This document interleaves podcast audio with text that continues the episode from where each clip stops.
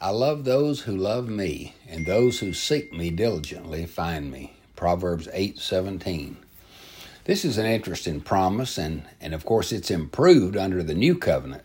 Jesus says we love him because he first loved us.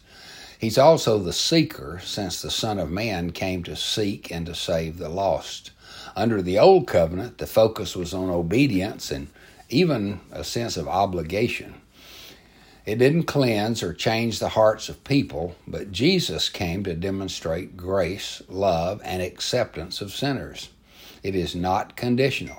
His grace ignites a response of love as He changes our hearts, writes His laws in us, and not on stone tables.